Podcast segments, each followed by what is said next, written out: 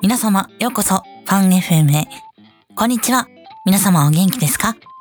秋の風が吹き出しましたが、いかがお過ごしでしょうか？ということで、今回初めましての方も、毎度おなじみの方も、どうぞどうぞゆっくり過ごしていただけると嬉しいです。この番組は、ファンが何でもない日常などをお話しする、そんなポッドキャストとなっております。反応等もお待ちしております。Twitter でハッシュタグ、ひらがなでファン、アルファベット小文字で FM、ファン FM と書いてね、投稿していただけると非常に嬉しいです。それでは本題へレッツゴー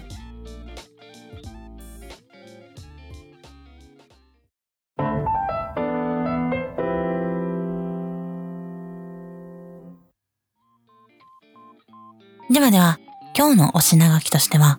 友達の壁打ち相手をしてみて、成長ホルモンがないっぽい話、最近買ったものについての話についてね、お話ししていこうと思います。まずは、友達の壁打ち相手をしてみてという話題から。最近、友達の壁打ち相手をずっと継続してやってるんですけれども、壁打ち相手ってなかなか難しいですね。系統をベースに相手が思ってることを引き出すアシストをする。特に今回友人が抱えている問題は彼女にとって大きなもの、大きな選択になるものだから慎重に引き出す必要がね、あるかなって思ってて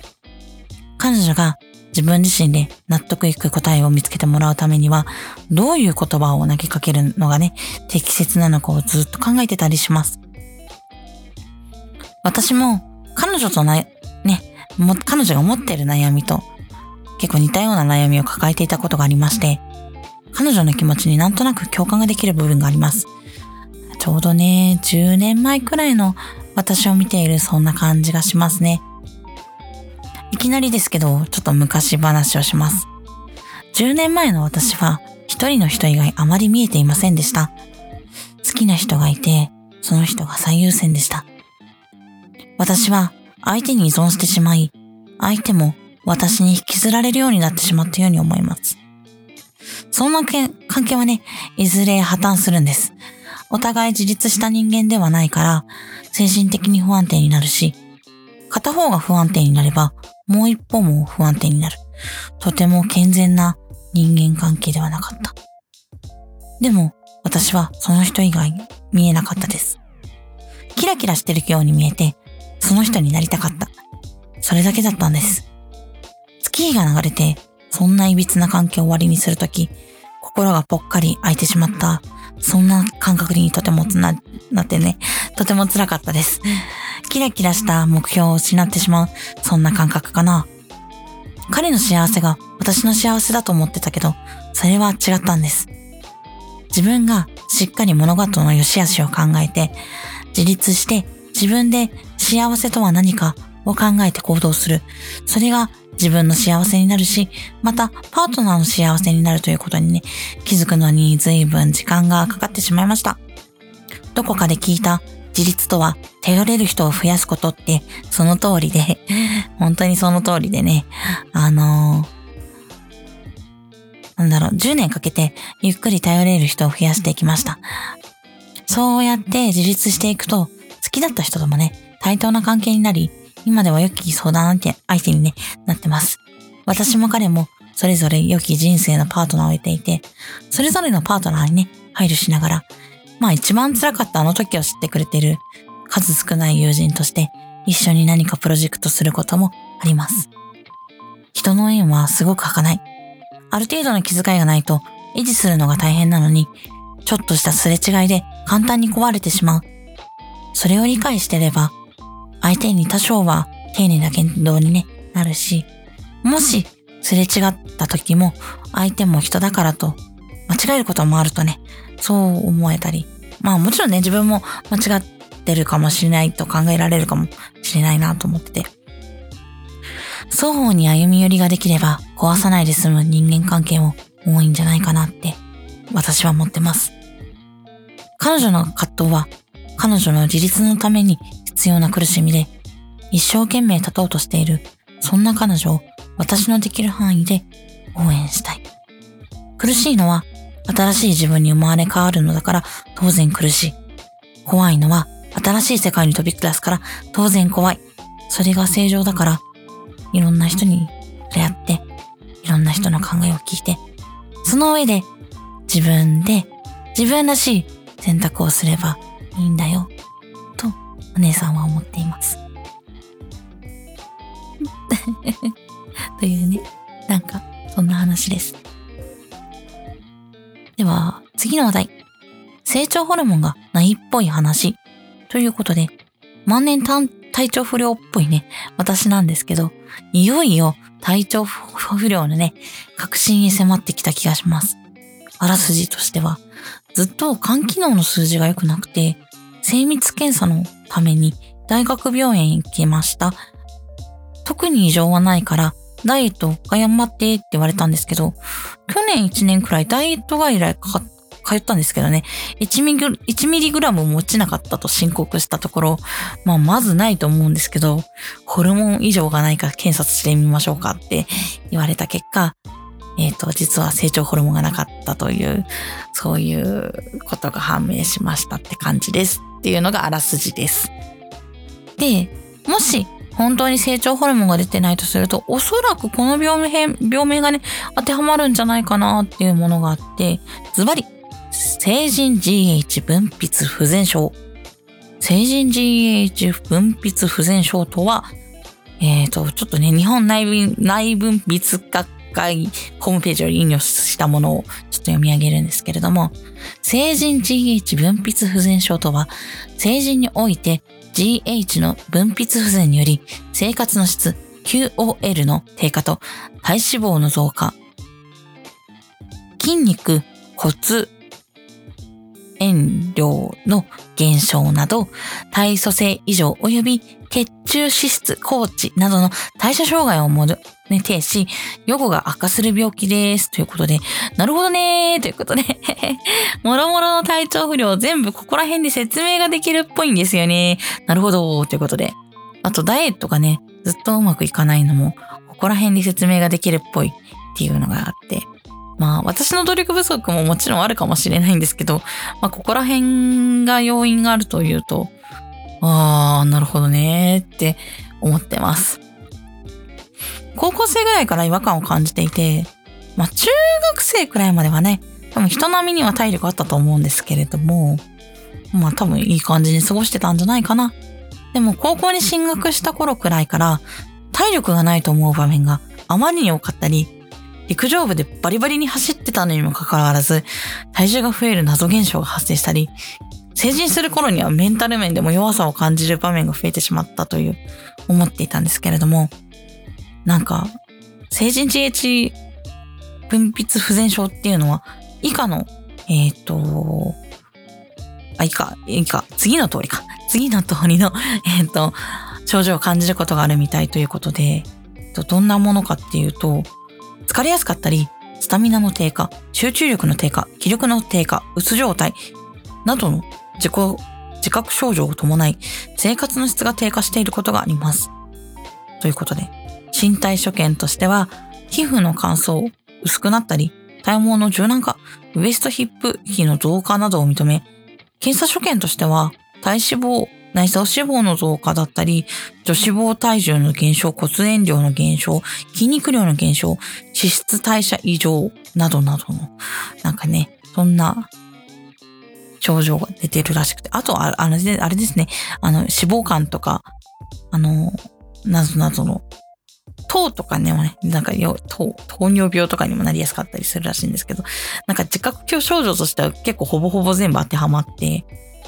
まあ、あれですね。思春期頃から現在に至るまで体力がなくて困ったり、気力がいまいちなかったり、体重が増えやすくてなかなか減らなかったり、今までどうしてそんなにうーんって思うことが全部これで説明できるかもしれないってなったんですけど、まあ、複雑なんですけどね。なんか、なければないでいいことなんですけど、でもまあ分かったってことで、まあちょっと原因が分かってよかったなとほっとしている部分もあります。で、その後さらに精密検査で頭部 MRI を取ったのですが、その時になんかね、そう言われたのが、下垂体が萎縮している疑いがあると言われました。詳しい原因は不明だそうです。しかし、何らかの原因で下垂体が萎縮していて、そのせいで成長ホルモンの分泌量が減っている可能性が高いと説明を受けました。仮に私が子供だった場合は、すぐに治療はね、必要とのことらしいんですけれども、幸い私は成人しているので、すごく急いで治療しなくてもいいらしいです。まあでも放置は良くないので、なんかそのうち1、2週間の検査入院をする必要があるそうです。まあ、より精密検査をって感じですね。しかし、現在はコロナがね、すごく流行ってるので、検査入院自体がまあ今受け付けてないらしいんですね。なるほど、なるほど。こんなところにもコロナの弊害がという感じ。そうなんです。こんな感じのことが最近分かってびっくりしています。で、検査と並行して栄養相談も受けてるんですけども、まあ毎回何パターンか食事の写真を撮影して栄養士の先生に見てもらってるんですけど、この前言われたのが、タンパク質取りすぎていて、あの、タンパク質減らして少し米を食べようと言われましたっていうのが結構びっくりしたことで、なんかお米って良くないのかなって思って減らしてたんですけれども、なんかそれはあんまり良くないかもしれないって言われて、で普段お米は 120g ぐらいしか食べてないんですけど、まあ、タンパク質少し減らして180まで食べてっていいよって言われて、まあその代わりタンパク質は、その鶏もも肉で言うと皮を剥いで半分にしたものを一食に取るといいかな。それぐらいの量感でいくといいかなって言われてて。でもそれだけだと結構少ないので、あの、野菜を、野菜でね、かさ増しするらしいんですけど、私そもそも野菜が苦手で結構大変なんですけど、どうすればいいですかって状態になってたんですけど、あの、まあ、食べれる野菜で少しずつ傘を増す作戦を取れたらいいねっていう話なんですけど、なかなかうまくいきませんね、という、そんな感じですね。健康的な生活を送るのってとっても大変なんですね。はい。ほんと大変。うん。次ね。まあ、最近のお買い物の話から2つくらいかな。話してみようかなと思います。レコードプレイヤーを購入した話をします。えっ、ー、と、この前ね、あの、9月のま、あ、違う、8月の末か。FF14 のレコード版サントラが出ると聞きまして、思い切って機材揃えちゃったんです。えー、いろいろ揃えたんですけど、まあ、レコードプレイヤー自体は、オーディオテクニカ社製の中古で4000円ぐらいのものを購入してみました。今までね、デジタルのかっちりした音源しか聞いたことがなかったので、結構ね、私にとっては新鮮で、まあ、いい意味なのかな揺らぎを感じる気がする、みたいな。アナログの音ってこうなんだなっていうことを発見しました。まあ、中古のプレイヤーだからかなどうなのかなでもその古いやつでもないんですけれども、気持ち回転数が速い気がしてですね、若干ピッチが高い気がするんですね。ピッチっていうのは音の幅っていうか、ちょっと高い、上ずってる感じがするんですけど、まあ、正直言うとちょっと気になるんですけど、でもこれがアナログって言われたらそうなんだろうなって思っていて、まあ、有識者、もしね、この中でレコードプレイヤー聞く方がいたら教えていただけたらなと思います。その、その、上ずるの結構あるよとかって言ってくれたら、あの、ありがたいですね。教えてください。で、最近ね、ゲームのサントラがよくレコードで出てる気がするんでですね。流行りなのかなと思ってます。スクエアエニックスさんが結構出してる気がしますね。ニーヤーとかも確か出してましたよね。っていうね、話を気になって。あと、東京事変さんとか椎名林檎さんとか、まあ同じなんですけど、あのー、そこら辺もなんか、レコード版出してて、アルバムをちょっと気になるなって思ってます。次ね、最後かな。iPhone 13 mini を買った話ということでね。この前ですね、私の使っていた iPhone 8のね、バッテリーの状態がサービスと書かれてあって、調べてみたら、いよいよね、これはちょっと、ちょっとやばいぞって感じらしいので、思い切って iPhone 13 mini にしてみます。13 mini にしてみました。サイズはね、ほぼほぼ8と変わらず、とても持ちやすいです。うん、すごくいい。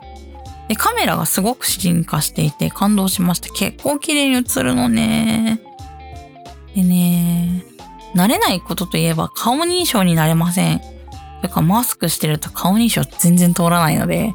結構大変です。で、Apple Watch してると、なんか、認証が緩くなるらしいんですけど、私が持ってるやつってシリーズ2なので会員認証もちょっと通らないっていう、あの、対応してないので、ちょっとショックなんですよね。Apple Watch 欲しいなーって思ったりとかしてるんですけど、あの、あとはね、そうですね。通らないの結構不便ですねって思ってます。あとはじゃないな。そうですね。あと、あの、シネマティックモード。ね、猫ちゃん撮ってみたんですけど、すっごい綺麗に映るんですね。びっくりしました。めっちゃ可愛く映る。猫ちゃんが可愛いんですけどね。結構カメラの方の進化がすごいですね。あとバッテリーがよく持ちますね。まあ新品だからっていうのもあると思うんですけど、まあ8に比べたら全然持ちますねって思いました。すごいなと思ってます。うんで、なんか今欲しいものの話をちょっとしようかなと思ったんですけど、今 iPad の第6世代使ってるんですけど、もうちょっとマシンスペック欲しいなって思ってて、その、Air 4か Pro かどっちかで欲しいなって思ってて、なんだろう。ちょっとデザイン系のことしようとすると、ちょっとスペックが明らかに足りてなくて、アプリが落ちるとかも頻発してて、あー、もうこれダメなんだなと思って、そもそもそれでやるもんじゃないとか思ったんですけど、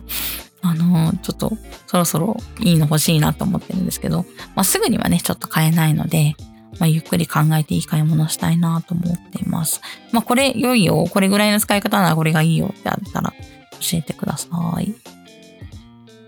ではでは。あ今日は台本がね、終わりましたね。まあ今日はね、真面目な話とか小話を中心にしましたね。ではではエンディングトークへこのまま行こうかなと思います。よいしょ。ではでは、ここまで聞いてくれて本当にありがとうございます。こんなことをお話ししてほしいなとか、ご意見、ご要望があれば、ぜひ私、ファンまでご連絡いただければ幸いです。私のツイッターアカウントは、アットマーク fan アンダーバー tech アンダーバーとなっております。ファンテックですね。また、私の質問を受けてたという方がいらっしゃいましたら、どうぞどうぞご気軽にご連絡くださいませ。一緒に喋りましょう。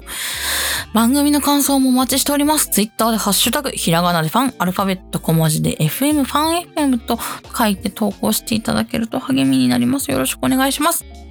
ではでは、金木犀の香りが最近する、最近ですが、まあね、皆様が健やかに過ごせることを祈っております。それでは、またお会いできる日を楽しみにしております。